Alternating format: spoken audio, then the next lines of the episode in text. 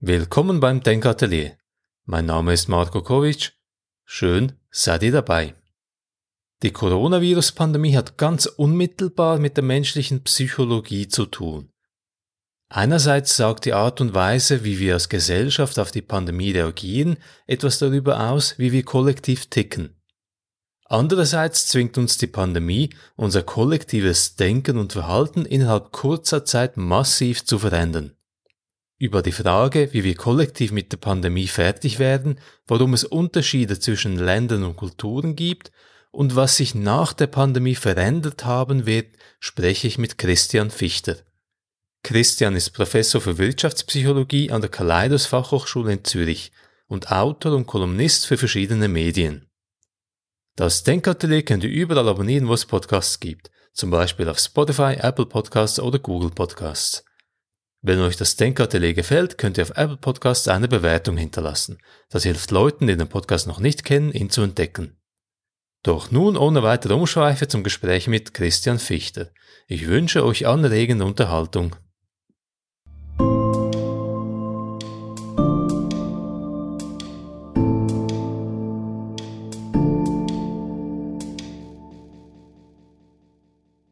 Christian, willkommen im Denkatelier.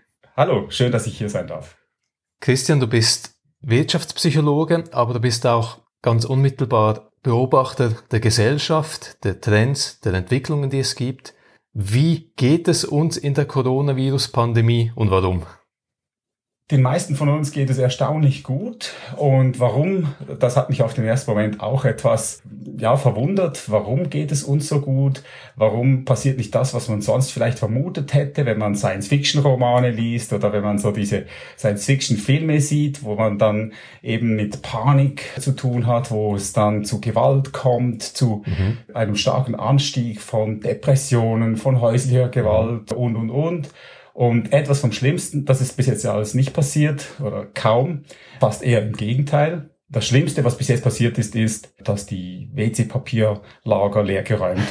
Das ist einigermaßen erstaunlich. Du hast gefragt, warum. In der Krise zeigt sich ein Stück weit, ob wir als Individuen und ob wir als Gesellschaft resilient sind. Mhm. Ob wir also fake sind, ob wir noch fake sind, wie es zum Beispiel unsere Vorfahren sein mussten, mit Widerstand umzugehen, ob wir noch Disziplin haben, Selbstdisziplin, aber auch als Gesellschaft, ob wir in der Lage sind, uns zusammenzuschließen, gemeinsam Entscheidungen zu treffen, Entscheidungen, die vielleicht auch über die politischen, die eigenen politischen und weltanschaulichen Ansichten, die man sonst hat, hinausgehen. Und ich denke, die Antwort haben wir jetzt gegeben. Sie lautet ja. Und ich denke, die grundlegende menschliche Eigenschaft, sich dann, wenn es wirklich darauf ankommt, aufraffen zu können, auf der einen Seite, und sich anpassen zu können, mhm. auch wenn es einem vielleicht schwerfällt, diese Eigenschaften haben wir nicht verloren. Wir sind also resilient als Gesellschaft. Wären wir das auch, wenn es ein bisschen schlimmer gekommen wäre? Wenn wir zum Beispiel Engpässe hätten bei der Nahrung?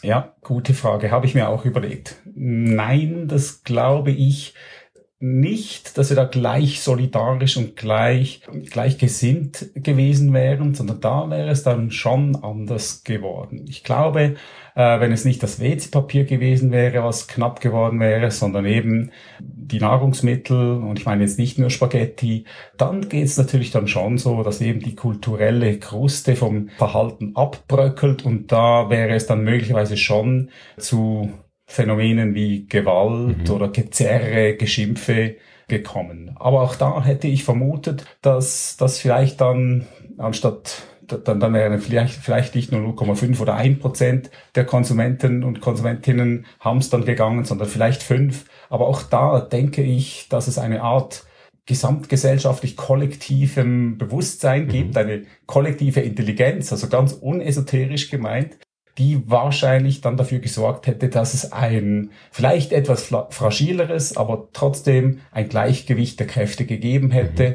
was es dann eben ermöglicht hätte, dass trotzdem noch genügend Kalorienzufuhr sichergestellt gewesen wäre. Eine zentrale Rolle in dieser Pandemie spielt ja die Regierung, also in der Schweiz die schweizerische Regierung, in jedem Land die jeweilige Regierung. In Folge 5 haben Dominik Imseng und ich über die Kommunikation der Regierung in der Schweiz gesprochen. Und wir haben dort viele Dinge kritisiert. Wie siehst du das?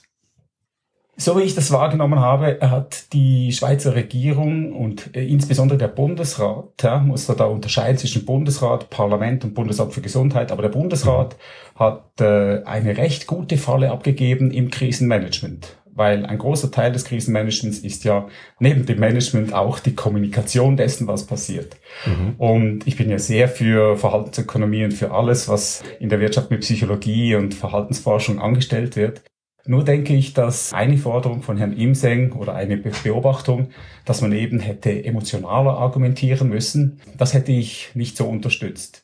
Weil wir haben es hier mit einem doch ziemlich großen Problem zu tun mit dieser Corona-Pandemie, ein, sozusagen ein, ein, ein existenzielles Risiko, könnte man das ja nennen. Und das mhm. ist schon etwas, was uns alle sehr stark betrifft oder potenziell betrifft, zumindest im Kopf, wenn nicht im Körper, dann im Kopf. Und hier mit emotionalen Botschaften zu kommen, das wäre genau kontraproduktiv vermutlich. Meiner Meinung nach hat der Bundesrat gut kommuniziert, indem er eben nicht auf System 1, also das schnelle, emotionale Denken abgezielt hat, sondern auf System 2, also da, wo man überlegen muss, wo man wo das rationale Denken, wo die Rationalität angesprochen ist. Wenn man eben die Emotionalität angesprochen hätte, dann wäre da genau die Angst, die bereits vorhanden war, die Unsicherheit, die wäre noch zusätzlich verstärkt worden. Die Frage ist, könnte man dieses System 1 ansprechen, aber nicht nur emotional liefern, nicht nur Emotionen bedienen, sondern die Leute so abholen. Weil die Frage, die ich habe, ist wirklich, ob der Bundesrat die Bevölkerung erreicht. Meiner Meinung nach sind es die Medien, die dann die Bevölkerung erreichen. Also die Medien übersetzen diese technokratische Sprache des Bundesrats und machen sie verdaulich für, für den Otto Normalbürger. Ich muss dazu sagen, die ersten paar Tage habe ich gar nicht mitbekommen, weil, äh, weil da war ich auf Mallorca in den Ferien und habe dort gesehen, wie man eben genau wirklich nicht kommunizieren sollte. Der, der spanische Staat hat für ziemlich viel Panik gesorgt. Die Leute waren hm. panisch. Es wurde dort auch dann, äh, wurden da, dann noch dort äh, viele Aktivitäten verboten, wo man sich auch äh, fragen muss, macht das wirklich Sinn? Also das Sporttreiben im Freien, etwas, das mhm. gerade in der Schweiz im Moment sehr, sehr populär ist und sehr, mhm. sehr zur, zur Gesundheit und auch zur psychischen Gesundheit beiträgt. Und als ich dann nach drei Tagen, also dann, wir sind dann nach drei Tagen, mussten wir nach Hause fliegen. Und nachher habe ich die ersten paar Tage nicht so ganz mitbekommen. Aber von da an wurde meiner Meinung nach sehr, sehr gut kommuniziert. Übrigens von einer der besten Werbeagenturen in der Schweiz, Rod Communications heißen die, die kommunizieren auch sonst sehr, sehr gut und durchaus auch auf einer Linie, wo ich sagen muss, in anderen Dingen fand ich äh, auch schon, dass zu emotional argumentiert wurde. Aber hier denke ich, dass wirklich eine gute Mischung aus Ansprechen von System 1, aber trotzdem ohne Wecken von, von Angst und Panik mhm. gefunden wurde. Vielleicht klagen wir also ein bisschen international gesehen auf hohem Niveau. Du hast jetzt Spanien erwähnt. Lass uns den geografischen Bogen doch noch ein bisschen weiter aufspannen. Wenn wir nach Ostasien blicken, in Länder wie China, Taiwan, Hongkong, Japan, dann sehen wir ja, dass das Verhalten der Bevölkerung anders ist als das Verhalten der Bevölkerung in westlichen Ländern. Gibt es hier kulturelle Unterschiede, die eine Rolle spielen? Und wenn ja, woher kommen diese kulturellen Unterschiede? In diesem Zusammenhang muss man das alte Wort von der Kulturpsychologie aus der Mottenkiste kramen. Das hat natürlich ein bisschen einen schlechten Beigeschmack aus naheliegenden Gründen, ja, weil die, die, die Nazis und so weiter dachten, ihre Kultur sei überlegen. Aber es ist tatsächlich so, neuere Forschungen, psychologische Studien zeigen, dass es eben kulturpsychologische Unterschiede gibt. Also Beispiel die Persönlichkeitseigenschaften der, der Bevölkerung in verschiedenen Ländern die, die unterscheiden sich.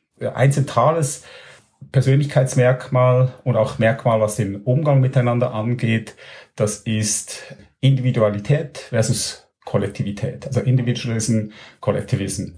Und da unterscheiden sich der Osten und der Westen sehr, sehr stark. Man kann das nun korrelieren, mhm. ob das dann eine Kausalität ist, ist eine andere Frage. Man kann das korrelieren damit, wie sehr eine Gesellschaft Pathogenen, also schädlichen biologischen Einflüssen ausgesetzt ist. Und tatsächlich ist es so, dass dort, wo es häufig so ist, dass man als Gesellschaft Pathogenen ausgesetzt ist, dort gibt es einen stärkeren, oder dort ist die Eigenschaft des Kollektivismus deutlich stärker ausgeprägt als in Gesellschaften, wo das weniger der Fall ist.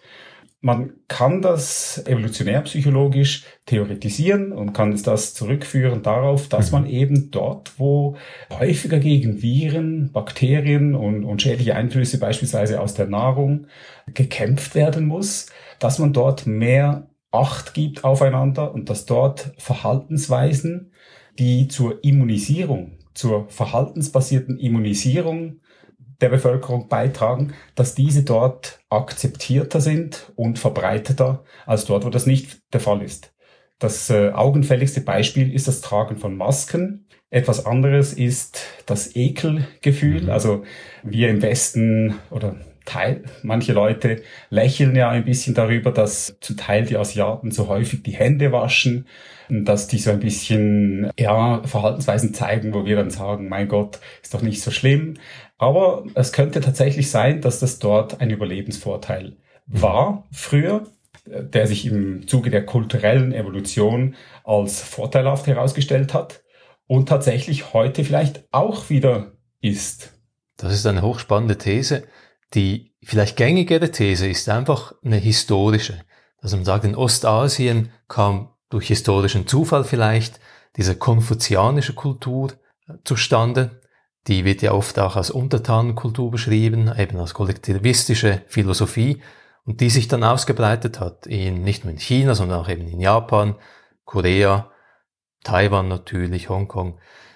Wie siehst du das? Gibt es da ein, ein Spiel dieser zwei Dinge oder glaubst du wirklich, es ist vor allem naturwissenschaftlich, biologisch bedingt durch die historischen Pathogene, die es gab? man kann Natur und Kultur und, und, und Zufälle kann man nicht äh, hundertprozentig äh, sicher auseinanderhalten. Ich glaube aber tendenziell eher weniger an, an kulturelle, historische Zufälligkeiten. Ich denke, in der Regel führt der Prozess der Evolution, und zwar sowohl der biologischen als auch der kulturellen Evolution, eher dazu, dass die Genomträger, also in unserem Fall der Mensch mhm. oder die Menschen, ein, ein möglichst großes Maß an Anpassungsfähigkeit an die Umstände erreichen. Und wenn die Constraints, die Rahmenbedingungen an einem bestimmten Ort auf der Welt, Beispiel aufgrund von dem, was da wächst oder eben nicht, mhm. halt so sind, dass Priorität Nummer eins ist, dass man versucht, sich vor Pathogenen zu schützen, dann liegt die Vermutung nahe, dass sich das auf die Kultur auswirkt und nicht umgekehrt.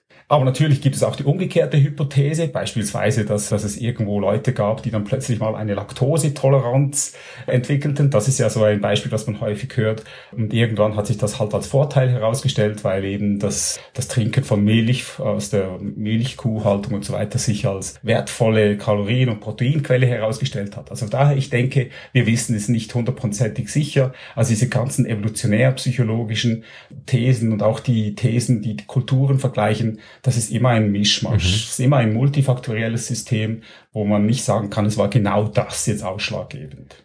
Wenn wir in die jüngere Vergangenheit zurückblicken, dann sehen wir ja in Taiwan und in Hongkong gab es sehr viele Proteste, Protestbewegungen in den letzten Jahren. Widerspricht das nicht allgemein ein bisschen dieser These der Kollektivgesellschaft, der Unterwürfigkeit? Da würde ich sagen, diese Unterwürfigkeit, das, die steht natürlich immer dann auch im Streit oder im, im Wettkampf innerhalb einer Kultur mhm. mit dem Individualismus und dem Vertreten eigener Entwicklungsmöglichkeiten und, und individueller Positionen.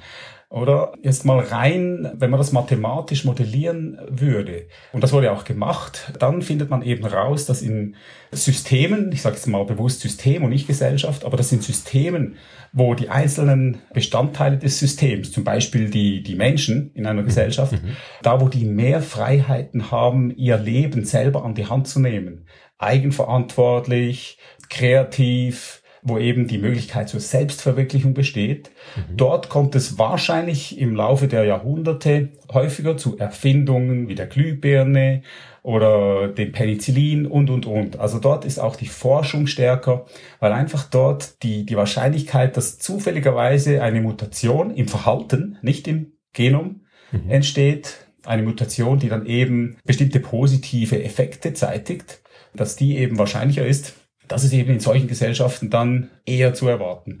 Und selbstverständlich sind beide kulturellen Traits, also beide kulturellen Verhaltensweisen, die kämpfen miteinander, wenn man so will. Und das ist immer eine Frage des Gleichgewichts. In Gesellschaften, wo der mhm. Individualismus überhand nimmt, ja, und im Moment bietet sich jetzt da zum Beispiel der Blick auf die USA an.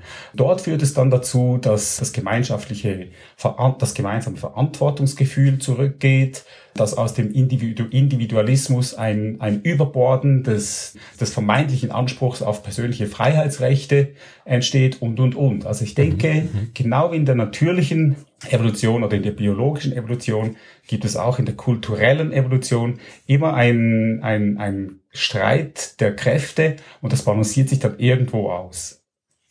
Lass uns auf das Thema Risikowahrnehmung eingehen. Die ganze Welt mobilisiert ja jetzt gegen das neue Coronavirus. Zu Recht, es ist eine Pandemie, wir müssen sie bekämpfen. Aber gleichzeitig wissen wir, dass es auch andere Risiken gibt, die noch viel tödlicher sind als das Coronavirus, gegen die wir nicht so vorgehen. Sei das Suizid oder Alkoholismus oder Verkehrsunfälle. Warum ist das so? Warum sind gewisse Risiken bei uns so präsent und stark auf der Agenda und gewisse andere Risiken, die ignorieren wir fast? Bezüglich der anderen Risiken, die du jetzt erwähnt hast, da sind wir ein bisschen abgestumpft. Mhm. Wir haben uns daran gewöhnt, dass, die, dass es diese in der Welt gibt. Aber an so ein Coronavirus, das ist mal etwas ganz, ganz Neues. Das ist spannend, angsteinflößend. Das hatten wir so mhm. noch nie, zumindest im Westen, in, eben in Asien.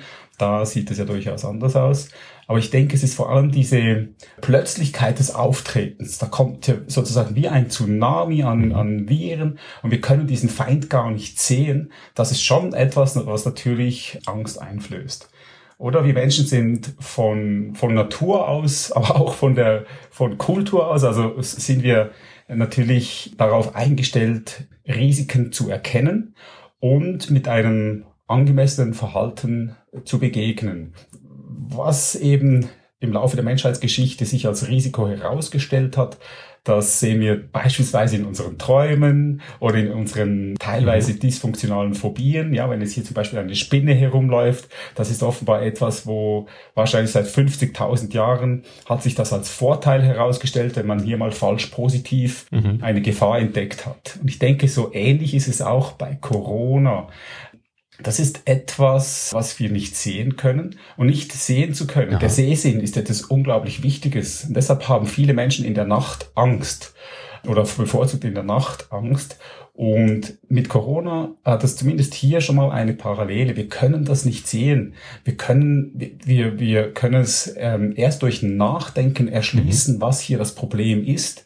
Und auch hier ist es häufig mit Unsicherheit behaftet wir wissen es einfach noch nicht, wie es genau übertragen wird und ob das jetzt beim Jogging oder beim Velofahren da über Aerosole oder nicht verteilt wird. Das sind eben diese Unsicherheiten. Ich denke, die Unsicherheit, das ist ungewohnt das ist mal etwas, was natürlich sehr viel Angst macht.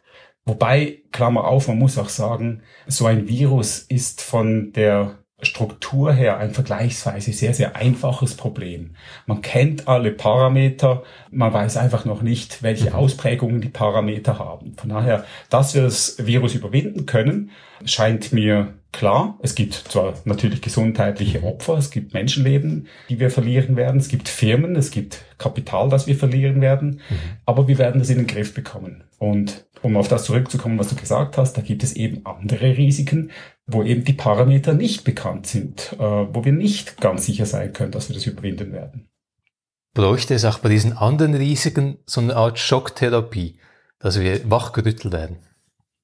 Um Gottes Willen, lieber nicht. Gerade bei der Klimaerwärmung würde ich hoffen, dass es keine Schocktherapie gibt. Man vermutet ja, oder man, man hat ja das schon gehört, dass so die trockenen Bachläufe im Töstal oder die Tsunamis irgendwo in Indonesien und so weiter oder auf den Philippinen, dass das so ein bisschen Vorabboten aus einer fernen Zeit oder aus einer nicht mehr allzu fernen Zeit sein könnten. Mhm. Wahrscheinlich ist das ja eben nicht so. Und wenn das jetzt als Schock interpretiert wird, dann ist es eben falsch, weil es wahrscheinlich nicht stimmt, weil es sich wissenschaftlich nicht halten lässt. Also einen echten Klimaschock, den wird es ja wahrscheinlich so die nächsten paar Jahre nicht geben. Der kommt dann vielleicht noch. Mhm. Nein, da würde ich jetzt eher drauf setzen, dass man hier durch Aufklärung, durch Erziehung und dann eben auch durch verhaltensökonomische Maßnahmen wie eine Preissteigerung und dass man hier versucht, die Leute in eine Richtung zu führen. Würdest du sagen, dass man positiverweise hoffen könnte, dass die Coronavirus-Pandemie die Leute jetzt auf eine Art sensibilisiert für andere große Risiken? Ja, definitiv. Diese Frage stellt sich ja im Moment überall. Manche Leute sprechen von Corona als Chance. Ich glaube, Winston Churchill ist einer von denen, die das gesagt haben. Never let a good crisis go to waste. Also man soll aus einer guten Krise unbedingt auch seine Lehren ziehen oder soll die nutzen. Er hat das auch politisch ja. gemeint natürlich. Auf der anderen Seite des Spektrums oder der, der Argumentationen kommen dann Leute, die sagen, ja, es wird ein bisschen romantisiert. Die Corona-Krise wird als als übertrieben, übertrieben, ungerechtfertigterweise als positives Ereignis dargestellt. Ich denke aber schon, dass es, so ein bisschen ähnlich wie das auch psychologisch zum Teil von Psychotherapeuten beschrieben wird, dass eine Krise als Chance für positiven Wandel erachtet wird. Zumindest dann, wenn man sich nicht komplett darin verbeißt und nur noch das Schlechte sieht und zum Beispiel eigene destruktive, kontraproduktive Positionen festigt sondern wenn man sich ein bisschen von der Krise daran erinnert fühlt, was zum Beispiel wirklich wichtig ist, welches Problem eben auf der gesellschaftlichen Agenda wirklich was eben zur Verbesserung vom, vom Glück von möglichst vielen Leuten beiträgt. Da denke ich schon, dass Corona in gewissem Sinne trotz aller negativen Effekte als Chance verstanden werden kann. Ich denke, wir werden unsere Lehren daraus ziehen. Das ist ja etwas vom Faszinierendsten überhaupt, was man im Moment beobachten kann, oder? Das, das Virus mhm. ist zwar, wenn man es so beschreiben will, so ein bisschen anthropomorph beschreiben will, ist ja ein, ein sehr mächtiger Gegner. Aber, um jetzt diese martialische Sprache vorzuführen, wir sind mächtiger oder vielleicht nicht mächtiger, aber wir sind besser, denn das Coronavirus kann sich sehr, sehr schnell verändern und kann sich leicht übertragen und, und, und. Aber wir haben dem Coronavirus noch etwas voraus. Wir können nämlich unser Verhalten, obwohl wir im Alltag Gewohnheitstiere sind, wir können unser Verhalten quasi über Nacht ändern, wenn das sein muss. Und genau das haben wir mhm. jetzt gesehen. Mhm. Und diese, diese Anpassbarkeit ist wirklich etwas, was natürlich den Menschen auszeichnet, dass er eben nicht nur mhm. biologisch sich anpassen kann im, im Zuge einer relativ langwierigen biologischen Evolution, sondern eben auch im Sinne einer kulturellen, intellektuellen Evolution. Diese Anpassbarkeit, die ist im Moment ja auch im Wirtschaftsleben in der Arbeitswelt gefordert. Also wir wissen, viele Unternehmen, viele Industrien haben jetzt Probleme, sind runtergefahren, aber wir haben auch Millionen und Abermillionen von Menschen, die normalerweise zum Beispiel im Büro sitzen und die jetzt zu Hause sind und entweder von zu Hause arbeiten oder gar nicht arbeiten können. Was, was läuft in der Arbeitswelt? Zunächst mal muss man sagen, es ist weniger schlimm im Moment, als man befürchtet hat. Man dachte ja zuerst, das Herunterfahren der Wirtschaft wird die Leute, was die Arbeit angeht, vor extreme Probleme stellen. Und wir stellen jetzt fest, das ist natürlich so dort, wo zum Beispiel Kunst geschaffen wird, wo, wo Unterhaltung gemacht wird, wo Restauration betrieben wird. Aber an vielen sonstigen Orten widerspiegelt sich jetzt eben genau das, was wir natürlich seit 20, 30 Jahren betreiben, nämlich den Strukturwandel von der Dienstleistungs- zur, zur Wissens- Gesellschaft, oder? Und das Wissen, das, die Wissensgesellschaft beruht natürlich heute auf dem Fluss von Information und eben nicht mehr von Händeschütteln oder weniger. Und da muss man jetzt wirklich sagen, wer vielleicht vorher noch gezweifelt hat, ob das Internet wirklich etwas Gutes ist oder äh, ja, also diese Zweifel konnte man ausräumen. Internet sei Dank, ja, mhm. laufen große Bereiche unserer Wirtschaft sehr, sehr gut weiter. Teilweise, und jetzt werde ich auch ein bisschen zum Corona-Romantiker, teilweise laufen bestimmte Bereiche sogar besser weiter als vorher. Also bei vielen Sitzungen, die wir jetzt heute online abhalten oder per Videokonferenzsoftware, ist es so, dass es keine aufwendigen Begrüßungsrituale mehr gibt. Natürlich, es gibt auch mhm. technische Probleme, aber die sind relativ klein eigentlich.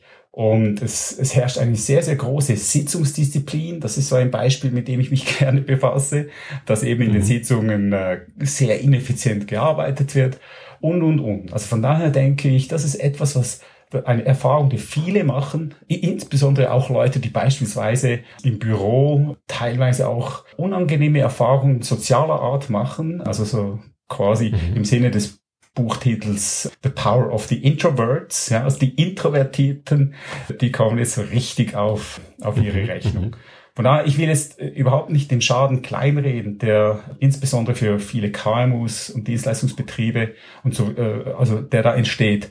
Aber ich denke, ja, also die Wirtschaft kommt besser damit zurecht, als man befürchten musste. Gleichzeitig habe ich den Eindruck, dass die aktuelle Situation die Klassenunterschiede, die es immer noch gibt, akzentuiert. Wir haben eine Schicht von Leuten, die, ich sage mal, privilegiert sind, von zu Hause arbeiten, Homeoffice, die sich adaptieren können, die in dieser Wissensgesellschaft leben, die kognitiv arbeiten. Aber dann gibt es eben auch die Schicht der Leute, die in der physischen Realität noch arbeiten müssen. Die Leute im Aldi, im Lidl, die Leute, die die Straßen fegen, die den Müll wegbringen, das Gesundheitspersonal und so weiter und so fort. Das war einer der ersten Gedanken, den ich mir gemacht habe, dass ich glaube, dass wahrscheinlich jetzt diese Berufe, die vorher so ein bisschen marginalisiert wurden, dass diese jetzt wieder etwas an Wert gewinnen. Und an Wert meine ich nicht nur mhm. ideologisch, sondern auch finanziell. Weil selbstverständlich mhm. ist es schon nicht ganz falsch, wenn man jetzt eben aus der Pflege hört, wir möchten auch etwas bessere Gesamtarbeitsverträge oder etwas bessere mhm. Saläre, damit man eben dem auch Rechnung trägt, wirklich Rechnung trägt, mhm. was diese Berufe beitragen. Auf der anderen Seite ist es ja natürlich schon nicht so, dass äh, Berufe wie ich sage jetzt mal Versicherungsberater oder, oder Investmentbanker und so weiter, dass die vorher irgendwie gar nichts zur Wertschöpfung beigetragen hätten.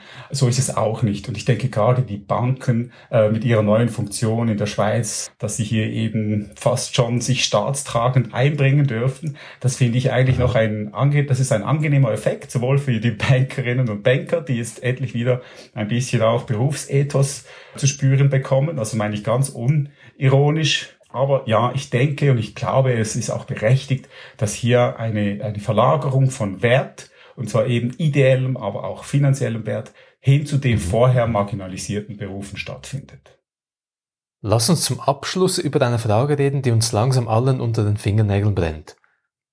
Das Virus wird in nicht allzu ferner Zukunft besiegt werden, der Ausnahmezustand wird aufgehoben, und es wird langsam so etwas wie in Anführungszeichen Normalität einkehren. Was bleibt dann von der Pandemie in unserem Denken, in unserem Verhalten? Wird es nachhaltige Veränderungen geben oder geht alles zurück zum Zustand von vor der Pandemie? Ich bin ja kein Berufsoptimist wie Steven Pinker und die Kollegen, Aber ich glaube, ja, es bleiben sicherlich positive Spuren äh, zurück. Das ist ein so einschneidendes Erlebnis, wahrscheinlich so einschneidend wie 9-11 oder noch einschneidender. Mhm. So etwas mhm. hat fast niemand von uns vor dem eigenen Erlebnishorizont schon gesehen. Von daher denke ich, das wird, das wird durchaus Lehren geben. Eine dieser Lehren ist sicherlich, dass wir vielleicht in Zukunft einander wenig anhusten. Also wir husten uns weniger an. Das ist mhm. etwas, das ist nicht zu vernachlässigen, oder? Also ich glaube, Bill Gates war das, der hat gesagt, oder Steven Pinker, es waren wahrscheinlich beide, die eben gesagt haben, die Einführung von Toiletten oder die Verfügbarkeit von Toiletten in den Slums in Afrika ist etwas vom Wichtigsten, oder in Indien, das ist etwas vom Wichtigsten, was man dort tun kann. Und ich glaube, etwas vom Wichtigsten, mhm. was wir in unserer Gesellschaft tun können, wo ja nun kein Mangel an Toiletten herrscht, ist, den, den Mangel an Gesundheitsbewusstsein, was die Übertragung infektiöser Krankheiten angeht, dass das steigt. Dann natürlich auch, ich denke, ein bisschen weniger äh, banal fast, denke ich, ist die Erfahrung von gesellschaftlichem Zusammenhalt, von Zusammenstehen, von Disziplin und von individueller wie auch von kollektiver Resilienz. Das ist etwas, wo ich denke, das können wir durchaus gerne in mhm. positiver Erinnerung halten. Und hierzu übrigens eine Klammerbemerkung. Es wurde am Anfang der Krise, besonders von der Boulevardpresse, hysterisch aufgeschrien, ja, die psychischen Krankheiten kommen und äh, beispielsweise der Blick hat da schon den psychologischen Notstand ausgerufen. Das hat sich als Fake News herausgestellt, als Panikmache. Das stimmt eben nicht. Es ist eben genau umgekehrt. Es gibt weniger häusliche Gewalt, hm. es gibt weniger Zwangseinlieferungen und es gibt weniger äh, Suizidalität und weniger psychische Erkrankungen. Zumindest sind das so die ersten Signale, die ich aus meinem Psychologenumfeld bekomme. Also von daher auch hier Corona, Krise als Chance. Aha.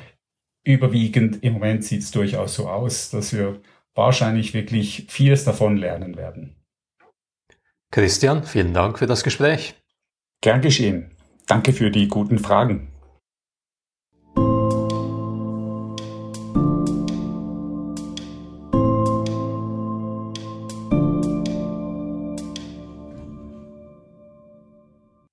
Die Coronavirus-Pandemie ist gewissermaßen ein gigantisches Experiment. Ein Experiment, das uns einerseits aufzeigt, wie wir als Gesellschaft funktionieren und was für Unterschiede es zwischen den Gesellschaften und Kulturen gibt. Gleichzeitig ist die Pandemie aber auch ein Experiment, das unsere Gesellschaft verändern wird. Durchaus auch zum Positiven, indem wir beispielsweise für andere große Herausforderungen und Risiken sensibilisiert werden. Das ist also vielleicht ein Silberstreifen am Corona-Horizont. Das Denkatelier könnt ihr überall abonnieren, wo es Podcasts gibt. Wenn ihr möchtet, dass mir warm ums Herz wird, dann hinterlasst eine Bewertung auf Apple Podcasts. Auf patreon.com-denkatelier könnt ihr das Denkatelier zudem auch mit einem kleinen Obolus aktiv unterstützen. Vielen Dank fürs Reinhören und bis zum nächsten Mal.